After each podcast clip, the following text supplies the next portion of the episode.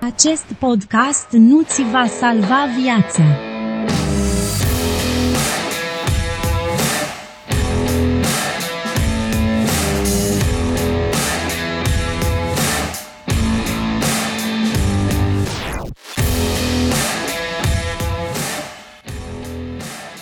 Aloha, prieteni ai internetului, Adi sunt, iar dacă nu știi la ce te-ai hamat cu acest play, află că asculti un... Podcast ce s-a născut talent, dar încă n-a murit speranță. Prieteni, mi-aș dori tare mult să știu cum naiba am ajuns în iunie.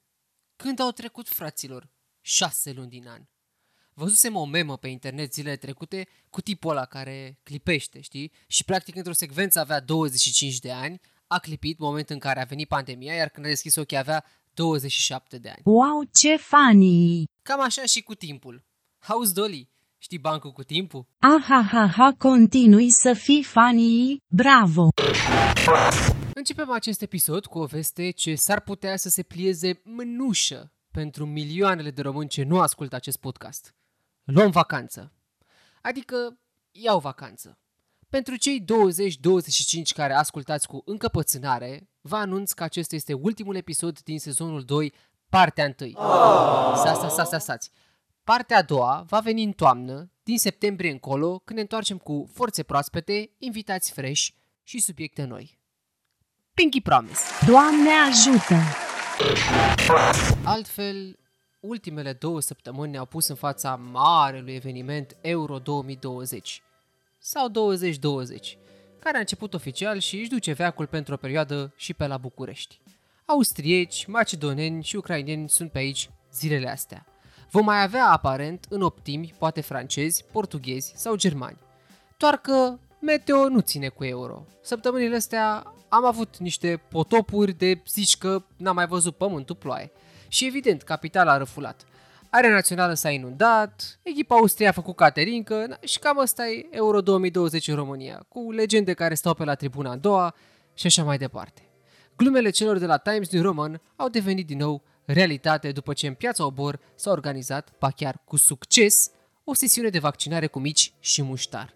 Practic, oamenii s-au dus la Obor, s-au vaccinat anti-Covid și au primit în dar o porție de 3 mici cu muștar și o apă plată. Sănătate curată! Novak Djokovic a câștigat al doilea Roland Garros spre mâhnirea tuturor fanilor tenisului normal la minte, iar Nicușor Dan demonstrează în continuare că nu e primarul promis Bucureștiului odată cu tragerea liniei după șase luni de mandat.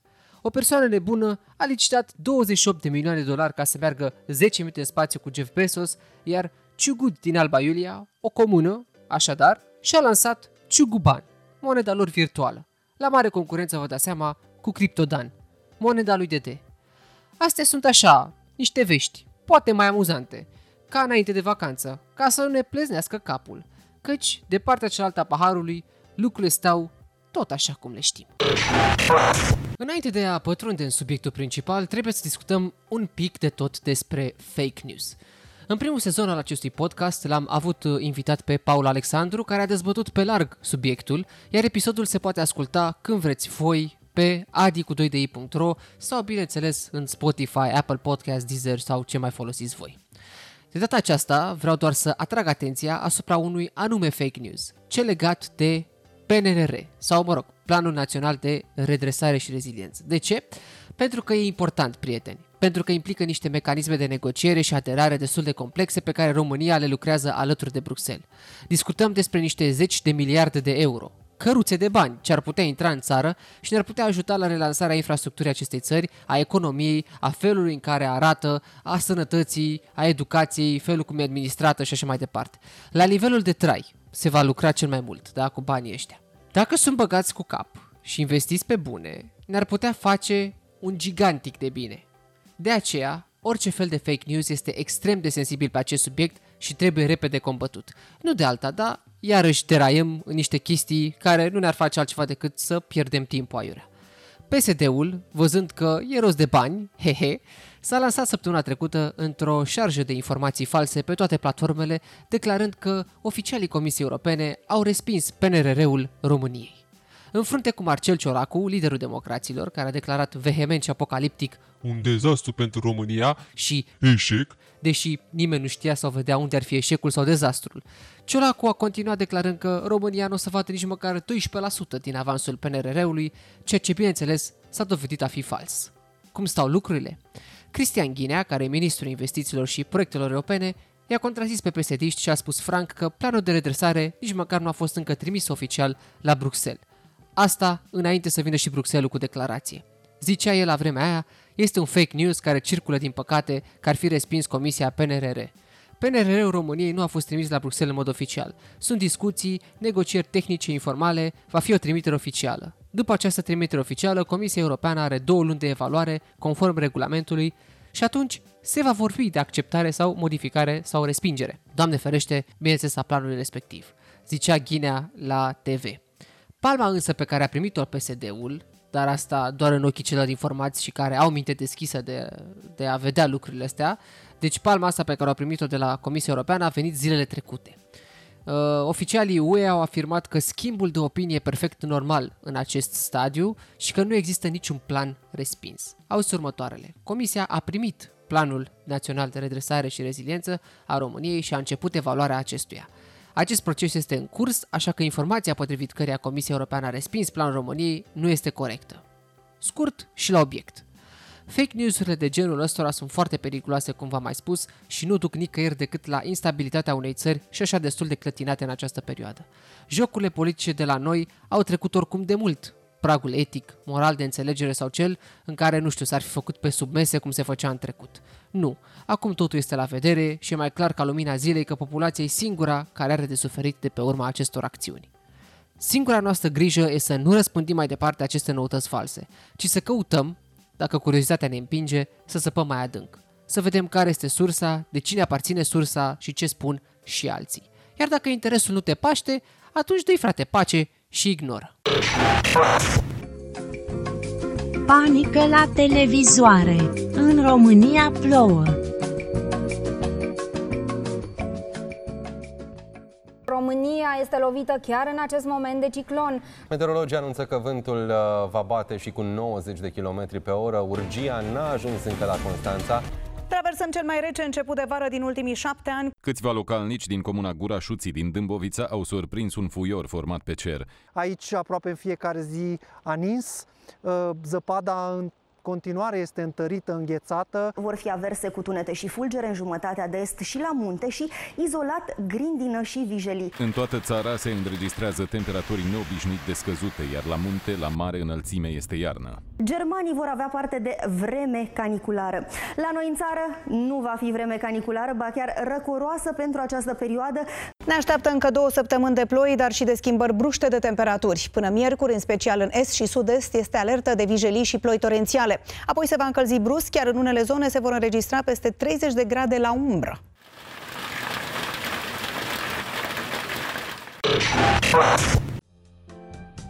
Asculți a dispune, un podcast care s-ar fi putut numi și Aditace.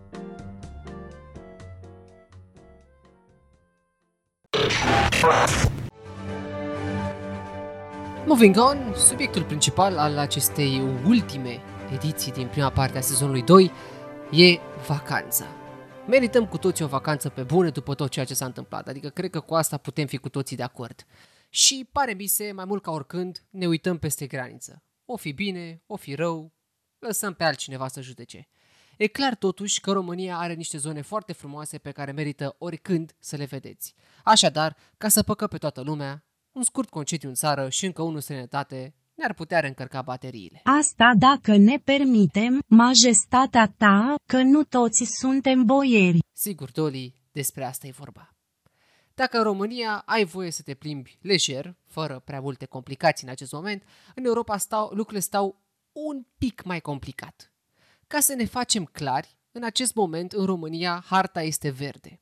Oriunde te duce la noi în țară, altceva în afară de uh, respectarea restricțiilor actuale nu ai ce face. Adică mască în spații închise și în zone aglomerate, precum și adeveriță de vaccinare slash test PCR în cazul în care participi la anumite evenimente. Iar respectivele evenimente, bineînțeles, au și ele niște reguli. Vezi Euro, de exemplu, unde ai nevoie neapărat fie de adeverință, fie de test, ba chiar mai mult trebuie să porți și mască în uh, interiorul spațiului de eveniment.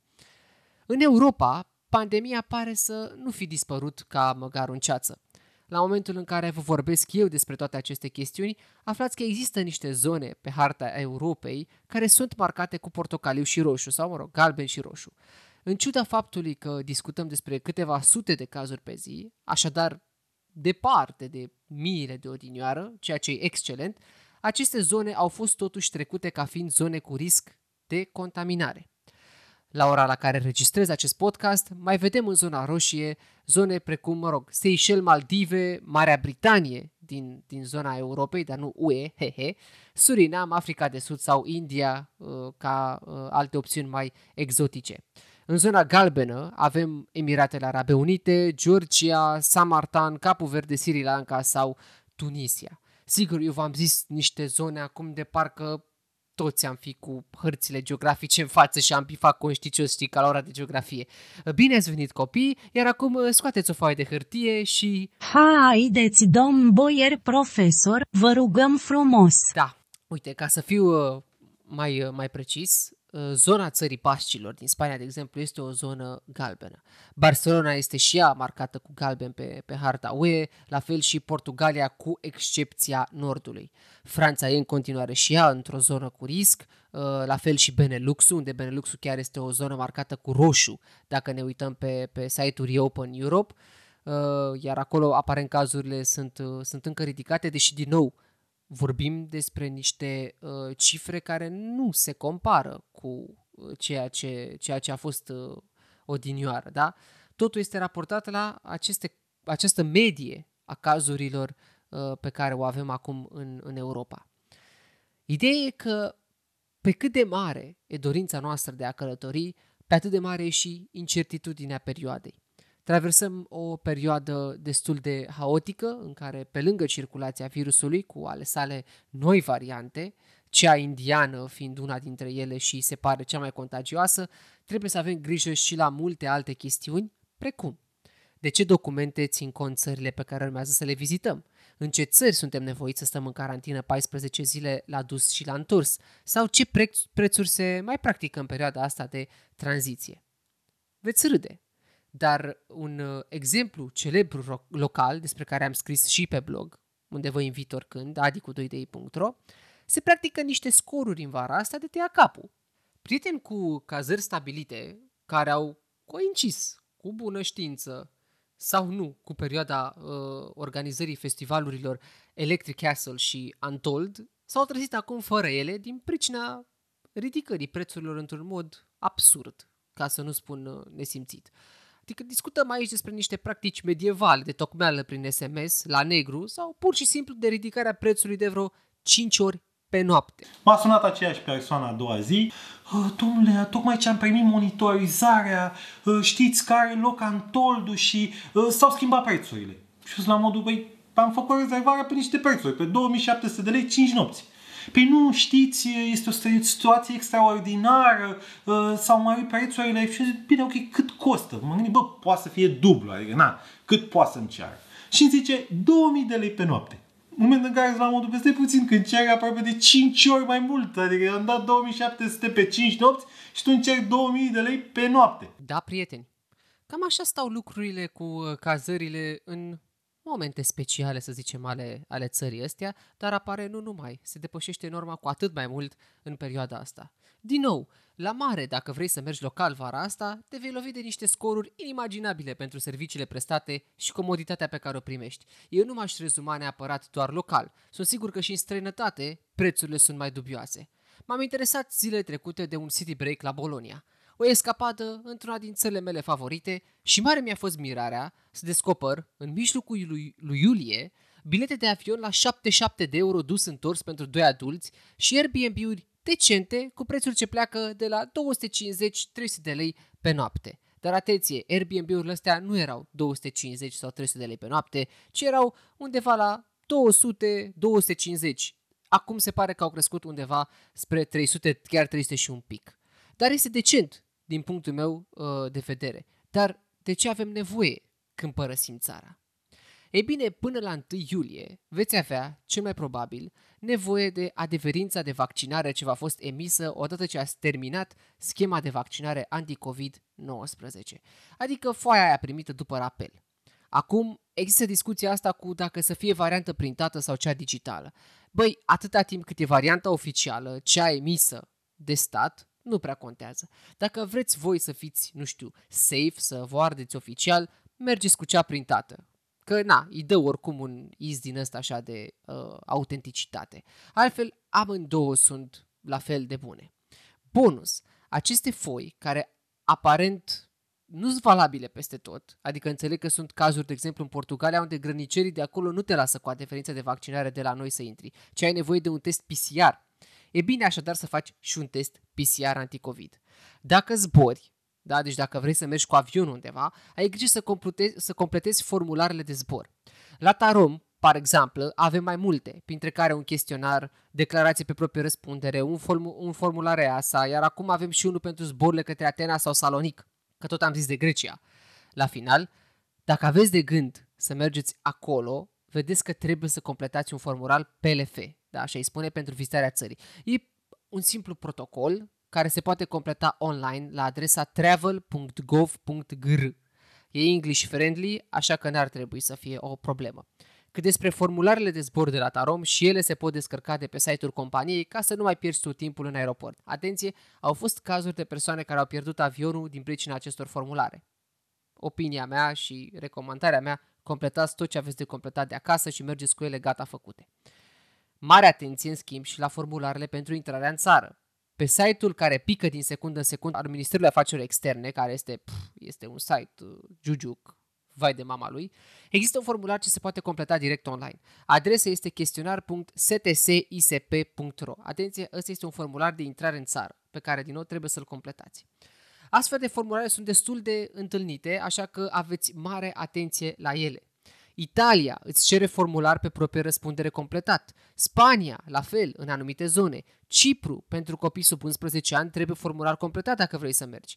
Uh, la fel și în Franța. Austria îți cere inclusiv document medical care să ateste că ai făcut anticorpi în urma vaccinării sau îmbolnăvării cu COVID.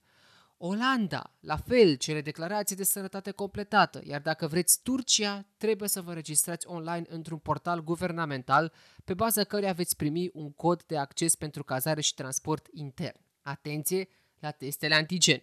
Ele nu sunt considerate teste oficiale anticovid în multe zone ale Europei.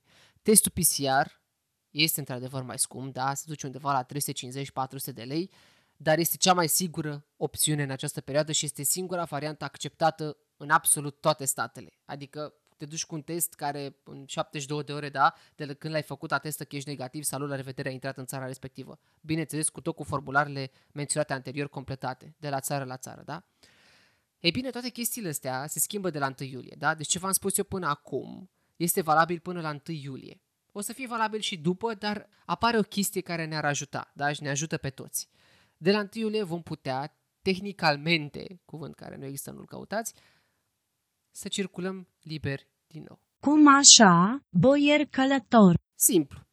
De atunci intră în vigoare certificatul verde. Majoritatea țărilor din UE au aderat deja la această formă de călătorie mai ușoară. Basically, certificatul acesta digital conține absolut toate datele de sănătate ale călătorului în materie de COVID. Da? Este amprenta noastră digitală de sănătate. Fiecare certificat vine cu un QR code unic imprimat în, în foaia asta, care este și asta la fel printabilă, dar și, și digitală și uh, este valabil practic la intrarea în orice țară ce a aderat la el. Practic la graniță ți-l scanează, sau mă rog, la aeroport, ți-l scanează și acolo apare imediat într-un, într-un sistem, apare starea uh, de sănătate oficială a călătorului. Uh, ai făcut COVID? Apare în certificat. Ești vaccinat cu schemă completă anti-COVID? Din nou, apare în certificat. ai fost testat anticovid cu PCR, apare și asta în certificat. Destul de mișto, nu? Aceste documente oficiale vor fi emise gratuit și online de STS de la 1 iulie, respectiv, bineînțeles, de fiecare guvern al fiecarei țări pentru, uh, pentru restul oamenilor din, uh, din Europa. Bineînțeles, ele vor conține și semnătura noastră digitală pentru că trebuie să fie oficiale. Și cam asta ar fi cu călătoria și documentele necesare în perioada asta până la 1 iulie, dar și după. Ca să vă fie mai ușor de urmărit, vă spun repejur câteva site-uri importante. reopen.europa.eu este site-ul Uniunii Europene cu privire la informații legate de restricții de călătorie. Uh, vedeți acolo și harta cu culorile uh, în funcție de cazuri ale țărilor din UE, dar vedeți acolo și ce documente sunt necesare pentru călătoria în spațiul european. Tot pe site-ul menționat anterior vă puteți face și planul de călătorie. Astfel veți putea, dacă, veți putea vedea dacă sunteți supuși unor restricții sau nu. Dacă zburați, de verificat site-urile companiilor de zbor pentru a vedea dacă e necesară completarea unor formulare speciale sau nu. De asemenea, dacă mergeți cu cazări prin uh, Airbnb sau prin booking.com sau ce folosiți voi pentru, pentru cazare, respectați și observați care sunt condițiile de cazare și de igienizare ale locurilor respective. Este destul de important, mai ales după toată perioada asta. Și cam asta ar fi. Bun voiaj, prieteni! Ăsta a fost și subiectul principal al acestei ediții, ca să ne pregătim așa cum trebuie de vară. Adică asculți a dispune un podcast banal. Am ajuns la finalul episodului cu numărul 10 din sezonul 2 din acest mirobolant și exuberant podcast. Cu asta, prieteni, se încheie și prima parte a sezonului, iar eu iau o bine meritată pauză. Lucru de care ce v-am spune că avem cu toții nevoie. Prin urmare, nu pot decât să vă doresc o vacanță de vară cât mai frumoasă, cât mai memorabilă, în limita extinderii și, evident, să fie una care să ne redea încrederea în călătorii, în oameni și în distracție. Noi ne reauzim din toamnă, mai precis de prin septembrie, dar toate vor fi anunțate la timpul lor. Și dacă veni vorba de anunțuri, descris voi scrie în continuare atât cât îmi permite timpul pe adi cu 2di.ro, iar pe rețelele de socializare mă scălâmbui cu talent prin handle-ul Adi Spune pe Facebook, Instagram, TikTok și ce mai există. Ăsta a fost podcastul Ios Adi și v-am pupat! O vacanță al inclusive vă doresc, prieteni!